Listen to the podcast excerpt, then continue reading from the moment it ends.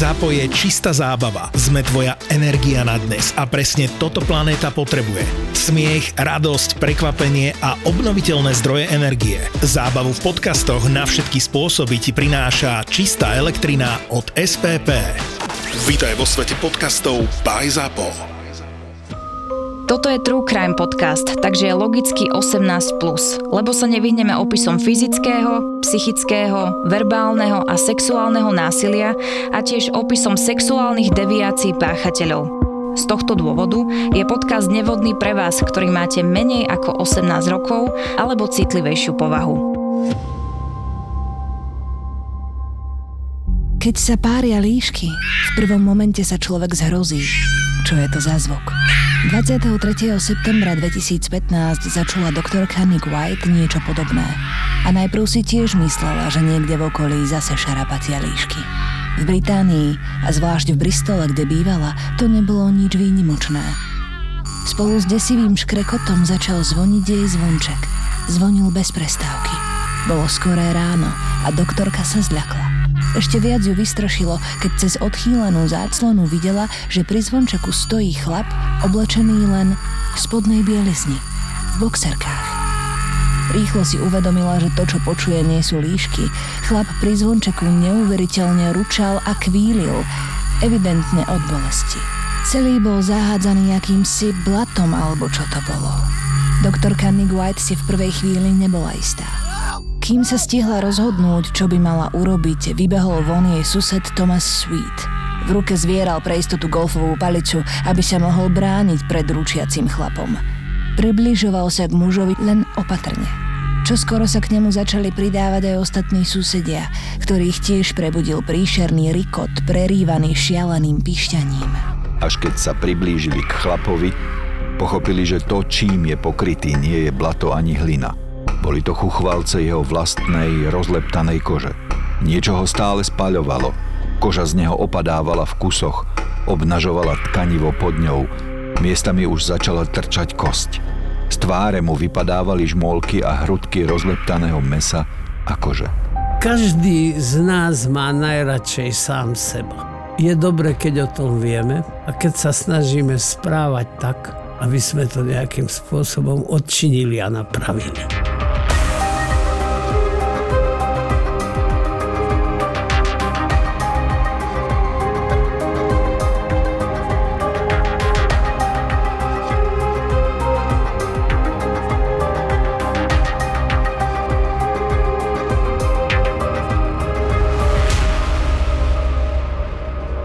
Mark van Dongen, tak ako jeho meno naznačuje, pochádzal z Holandska a do britského Bristolu sa prisťahoval, aby tu študoval na univerzite.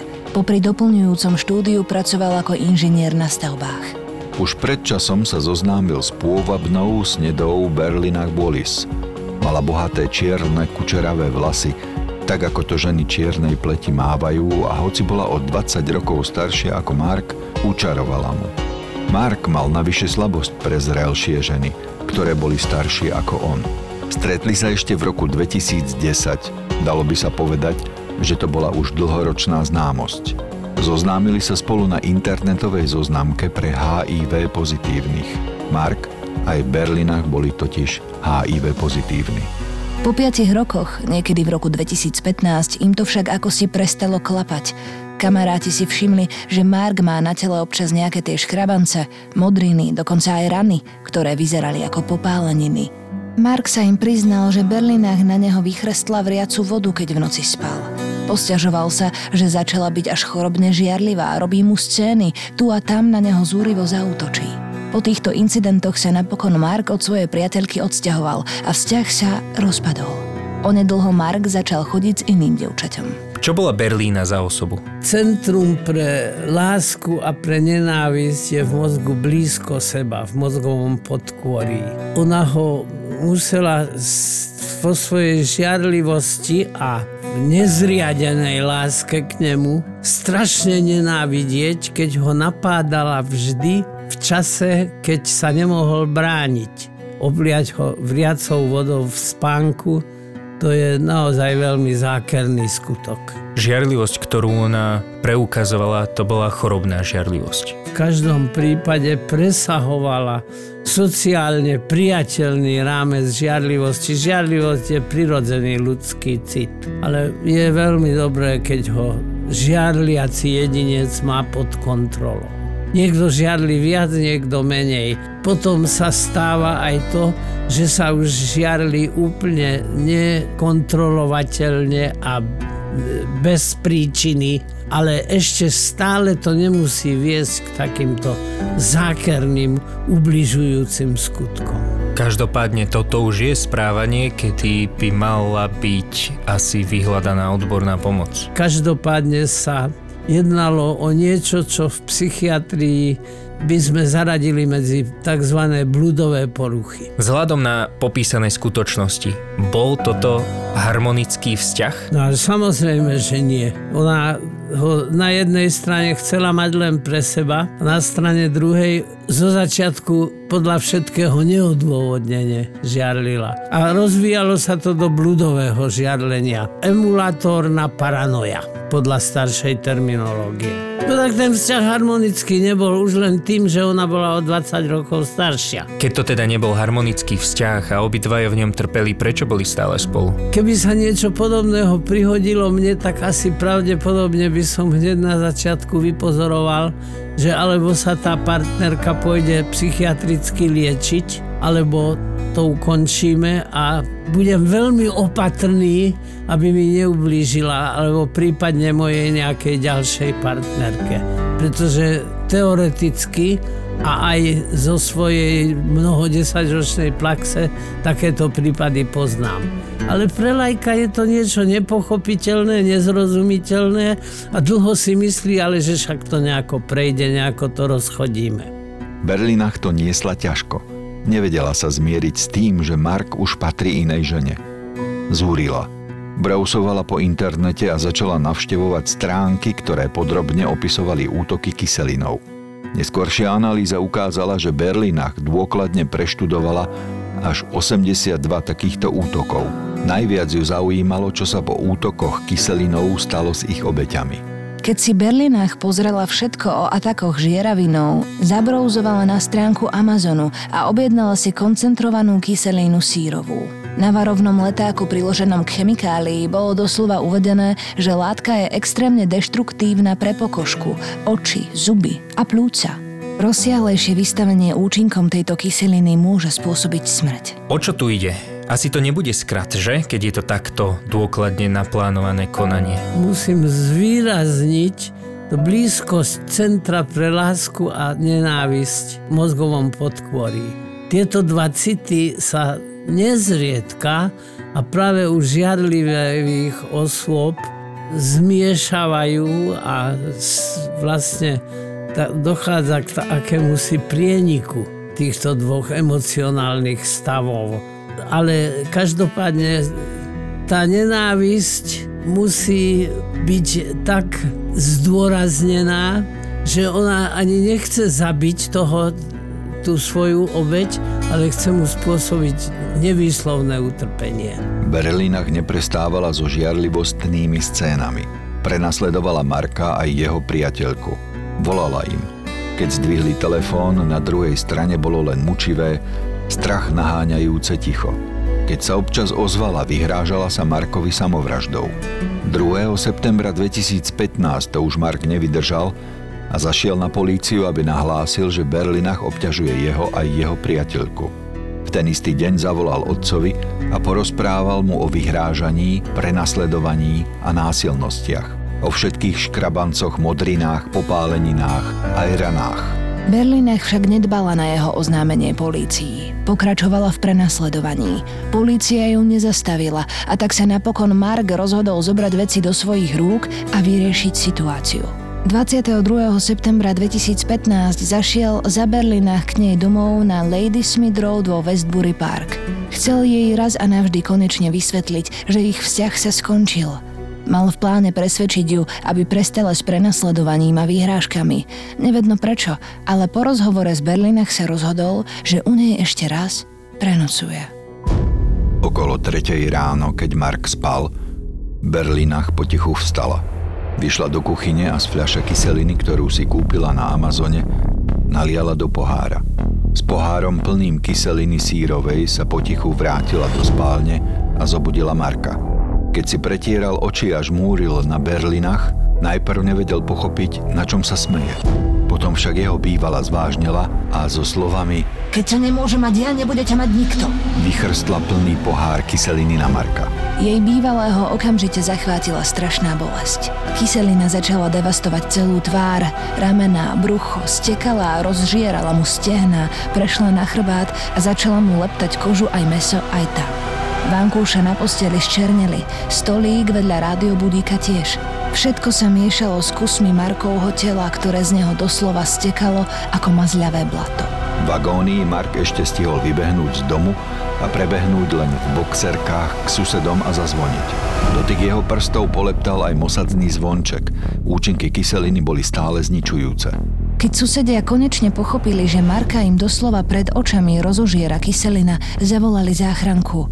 Lekár im po telefóne radil, čo majú robiť, predovšetkým odviesť Marka k studenej vode a polievať ho, riediť kyselinu, ktorá sa do neho stále hlbšie zažierala. Keď prišli na miesto, Mark už penil z úst. Celé telo malo rozožerané. Okamžite dostal lieky na zmiernenie bolesti. Počas transportu do nemocnice sa snažil povedať, k tomu to urobil, ale rozprával len s ťažkosťami a tak neustále ukazoval na tetovanie na bruchu. Mal tam vytetované meno svojej bývalej, Berlina. V zápätí naznačoval, že nevidí. Lekár mu skontroloval oko a zistil, že jeho rohovka sa už tiež rozpustila pod kyselinou. Z posledných síl poprosil Mark záchranárov, aby poslali políciu do bytu jeho novej priateľky. Bál sa, že Berlinach zašla aj za ňou.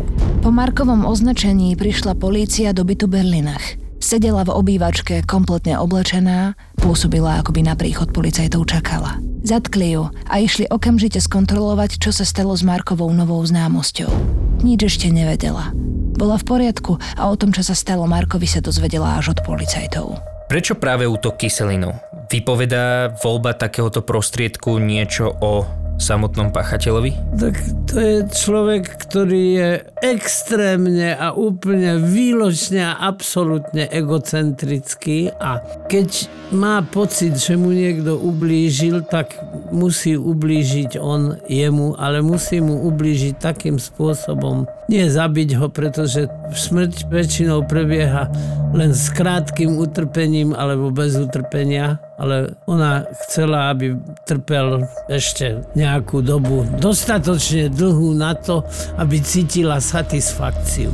V každom prípade ale zdá sa byť jasným, že sa u páchateľky jednalo o blúdovú poruchu. Žiadliveckú blúdovú poruchu. Takéhoto niečoho sa nemôže dopustiť človek, ktorý je duševne v poriadku. Zaujalo ma aj to, jak sa usmievala predtým, než mu tú kyselinu chrstla do očí. Ja som trpela a trpím a, a ešte aj budem trpieť, ale budem trpieť oveľa menej, keď budeš trpieť ty oveľa viac. Tiež som rozmýšľal nad tým, že prečo potrestala iba jeho, prečo nie tu jeho priateľku, a potom mi tak doplo, že ona týmto konaním chcela ako keby potrestať obidvoch. No áno, pretože tá priateľka teraz ho tiež stratila a veď tam to bolo povedané, keď ťa nebude mať ja, nebude ťa mať nikto. To je klišé mnohých žiarlivcov. Presne táto veta, doslovne. To konanie Berlíny, keď mal teda už novú frajerku, tak e, malo znaky, ktoré vykazovali, že by mohla byť potenciálne nebezpečná. Prečo sa polícia zachovala tak, ako sa zachovala? To sa rieši takým spôsobom, že sa to najprv vyšetrí. Možno to ešte prebiehalo, to vyšetrovanie, lebo on išiel na políciu, polícia to, to podanie prijala a potom on sa rozhodol, že do toho vstúpi sám takým razantným spôsobom, ale to, ako do toho vstúpil a nehal sa prehovoriť, aby ešte u nej prenocoval, to postráda akúkoľvek logiku. Myslíš, že ho presvedčila, aby tam zostal ženskými no, zbraniami? No ona predsa už mala nachystanú tú kyselinu. Takže to bol jeden premyslený skutok. Nedá sa to nazvať úkladnou vraždou, lebo to vražda ani nebola. Ona ho nechcela zabiť. Ona mu chcela nekonečne a neskonale ublížiť tak, aby trpel ešte väčšmi, ako si myslela, že trpí tým, že ju opustil ona. Keď ma opustí partner, môže to pre mňa znamenať šok, traumu, ale musí to byť stále niečo, čo ešte dokážem v primeranom veku rozchodiť, predýchať. Počas transportu do nemocnice sa záchranárom podarilo silnými liekmi zmierniť Markove bolesti a on bol schopný začať vnímať. Prvé, čo zbadal, bol jeho odraz na lesklých plochách v sanitke. Keď si uvedomil rozsah devastácií, začal kričať, že takto nechce žiť. Po prevoze musel byť Mark uvedený do umelého spánku. Dýchať už vtedy mohol len s pomocou pľúcnej ventilácie. Svaly na jeho hrudi už takmer neexistovali. Jeho ľavú nohu poškodila kyselina tak veľmi, že mu ju museli amputovať. Spod niektorých častí tkaní už trčali len kosti. Tvár, ruky aj nohy boli prederavené na viacerých miestach. Nos a jedno ucho mu kyselina celé rozpustila a stratili sa. Obraz Markových zranení bol taký hrôzostrašný, že polícia sa rozhodla, že obrazová časť spisu sa nikdy nedostane na verejnosť. Celých desať dní Markova rodina v Holandsku nič netušila. Mysleli si, že sa len odmlčal. Keď konečne dostali správu o tom, čo sa stalo, okamžite pricestovali do Británie. Markov brat Bárcie prišiel do izby, ale absolútne svojho brata nespoznal. Jeho znetvorenie bolo obrovské. Marka počase prebrali z umelého spánku.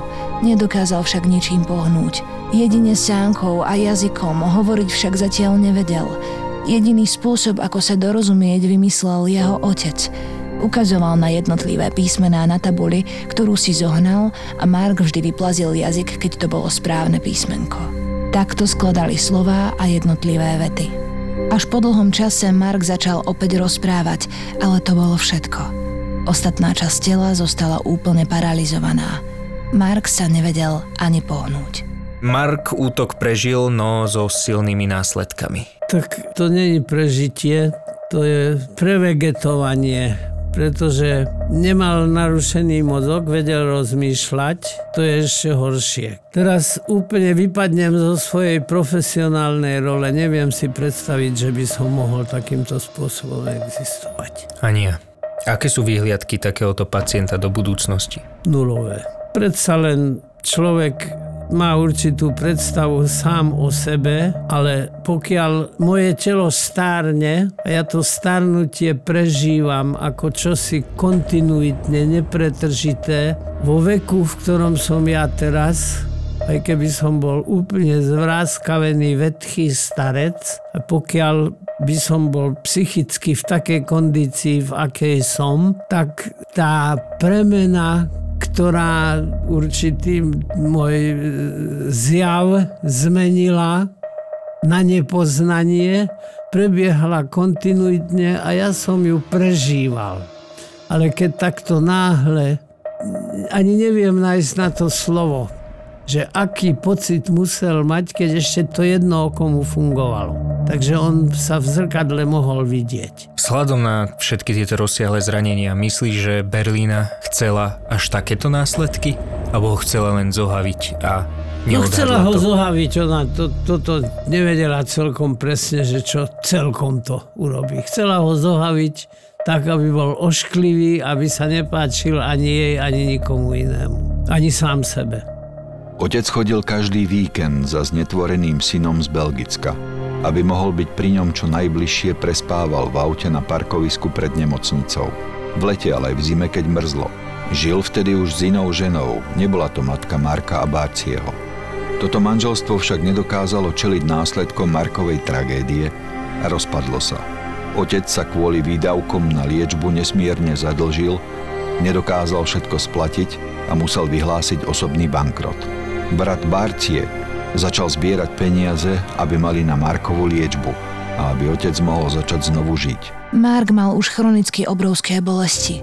Vnímal beznádejnú situáciu svojej paralýzy, to, aký je naveky znetvorený, a upadol do hlbokej depresie. Život bez cudzej pomoci a mimo špeciálne vybaveného ústavu neprichádzal do úvahy. Prevoz do Holandska, kde by sa o neho mohla starať rodina, bol nesmierne nákladný a tak Marka previezli aspoň do špeciálneho zariadenia v Gloucesteri.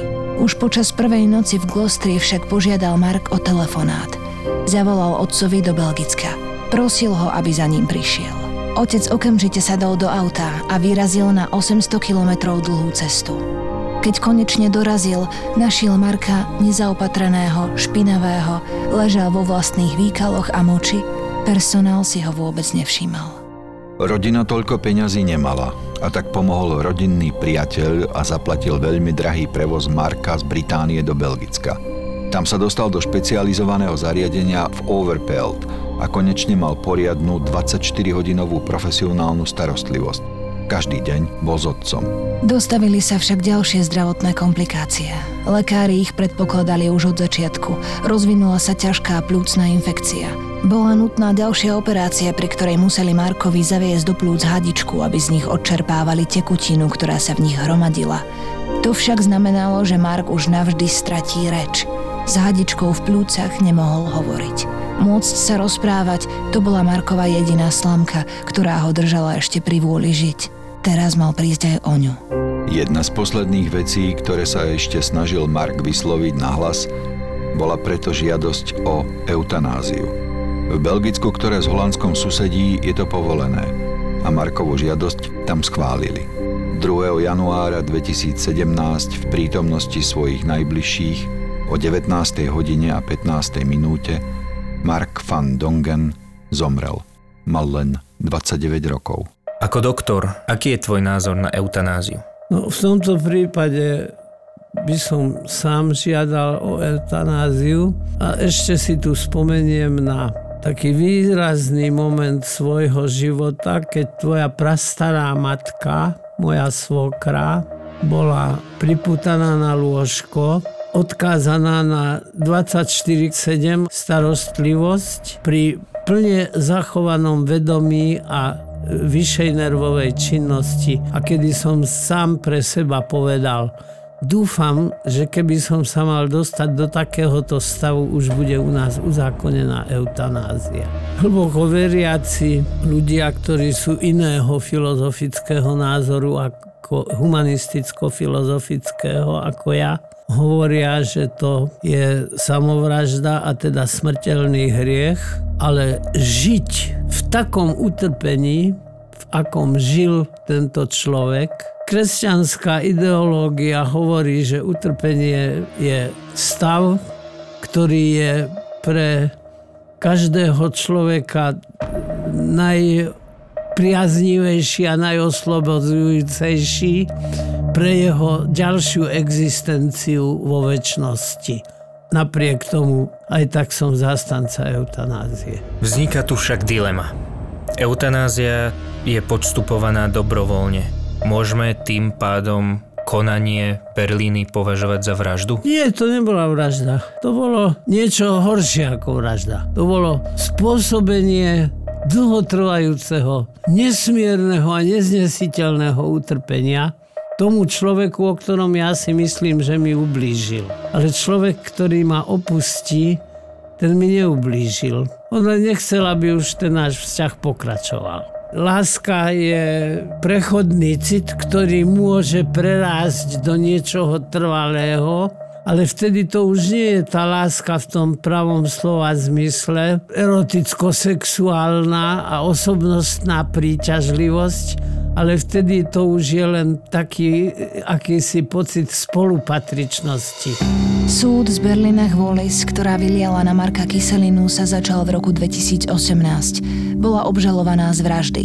Berlina však takúto obžalobu odmietla s tým, že ona Marka nezabila, pretože predsa zomrel dobrovoľne až oveľa neskôr.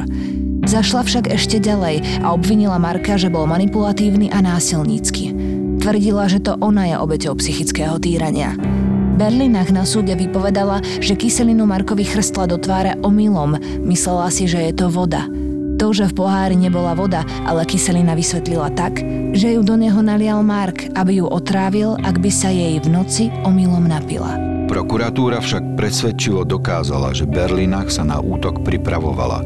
Ukázala, ako dlho predtým hľadala na internete prípady, pri ktorých došlo k útokom kyselinou. Ako podrobne študovala následky takýchto útokov, aby sa uistila o ich devastujúcom účinku. Berlina presne vedela, čo robí, aký bude dôsledok jej činu a presne takto aj konala. Jedným z dôkazov bolo aj to, že Berlina si pred útokom vyskúšala účinky kyseliny na stole, ktorý rozleptala. Množstvo klamstiev, s ktorými Berlina vyrukovala, jej snaha urobiť obeť zo seba, hoci sadisticky útočila ona, pobúril verejnosť aj súd. Bristolský súd jej konanie označil za akt čistého zla a v záverečnej reči jej skutok označil za premyslený, sadistický, bezcitný a zlomyselný. Podľa prokuratúry bola Berlina bez pochybností manipulatívna a nebezpečná žena a jej úmyslom bolo poleptať a znetvoriť svoju obeť a urobiť z nej trvalého invalida tak, aby už nikdy nebol atraktívny pre inú ženu. Berlina počas vymenovávania všetkých zranení, ktoré Markovi spôsobila, neprejavila ani náznak ľútosti. Sporným pre posudzovanie jej zločinu sa stalo to, či Berlina môže byť súdená za vraždu, ak jej obeť zomrela neskôr, a to dobrovoľne počas eutanázie. Televízia bé bé cé sa pokúsila zhrnúť dôvody, prečo by mala byť Berlina súdená za vraždu. Jej expert na právo tvrdil, že podľa zákona, ak obvinená osoba zaútočí na obeť s úmyslom usmrtiť ju alebo jej spôsobiť ťažkú újmu, jej konanie samo o sebe nemusí mať za následok smrť. Môže byť však súdená za vraždu, ak sa dá povedať, že jej konanie významne prispelo k smrti obete. Ak teda porota uzná, že Berlina Boulis chrstla na Marka kyselinu s úmyslom usmrtiť ho alebo vážne zraniť a jej čin bol významnou príčinou jeho smrti, mohla by byť uznaná za vinnú z vraždy. Tieto argumenty sa zdali byť veľmi logické a presvedčivé na to, aby bola Berlina súdená a odsúdená za vraždu. Súd však napokon dospel k inému názoru a vyslovil rozsudok, že pokiaľ ide o vraždu či zabitie Marka van Dongena, je Berlina nevinná. Jedinú jej vinu uznal za to, že vychrstla na Marka žieravinu. Za tento čin bola odsúdená na trest odňatia slobody dvanásť rokov. Otec Marka, Kees van Dongen, tento rozsudok komentoval slovami: Som veľmi rád, že bude zatvorená minimálne na dvanásť rokov, ale podľa nás je to príliš málo. My ako rodina sme boli odsúdení na doživotie. Je podľa teba trest dvanásť rokov dostačujúci? Je to samozrejme úplne smiešný trest za to, čo urobila. Skôr si ale myslím, že skutočne ona tou bludovou emulatórnou poruchou trpela. I keď zase to premyslené správanie sa pred súdom vysvedčilo skôr proti prítomnosti bludovej poruchy. A tak teda, že sa jednalo len o žiarliveckú psychopatiu. Je fakt, že ho zabiť nechcela. Je fakt, že jej konanie sa významným spôsobom pričinilo o jeho smrť. Súd si vybral tú možnosť, že ho nechcela zabiť, len mu ublížiť, a ja by som s tým aj súhlasil, je to pravda. Ale dvanásťročný trest mi prichodí byť veľmi nízky, a to zdôvodnenie, ktoré už predtým bolo povedané, teda tak veľmi emotívne, ale veľmi presvedčivo, že jej konanie svedčí o absolútnom, neodpustiteľnom, zákernom zle, ktorým bolo všetko jej konanie vlastne priam zahltené a prestúpené. A taký trest, ktorý by ju dostatočne za to, čo urobila, potrestala, vlastne ani neexistuje. Ale už doživotne by medzi slušných ľudí ona nemala byť pustená. Len neviem si predstaviť dosť dobre, akým právnym spôsobom by sa toto dalo dosiahnuť. Takže bolo by naivné myslieť si, že po tých dvanástich rokoch tam dôjde aspoň k minimálnej náprave. Tam k náprave dôjsť nemôže, pretože tá jej bezcitnosť a sebastrednosť je nenapraviteľná. To je povahová črta, ktorá sa dá sociálne obrúsiť, keďže vie, že takéto konanie je všeobecne odsudzované, tak sa bude správať, aby to nevyzeralo, že je povahovo takáto, ale v nej to stále bude a ostáva a je to neodstrániteľné. Ona je trestom nenapraviteľná. Keď sa pária líšky, vydávajú zvuky, pri ktorých sa striasame od strachu. A pritom sú sprievodným zvukom, pri ktorom vzniká život.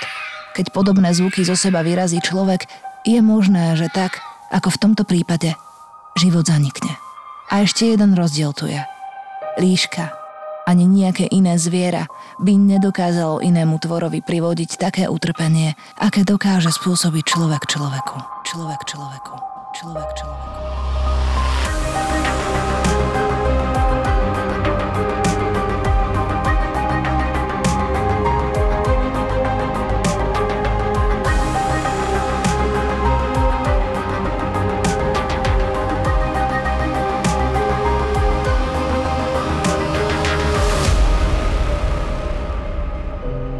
Oslovuje ju hanlivo.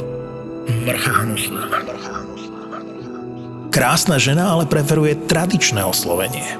Smrť. Obrátil sa smerom k mrche.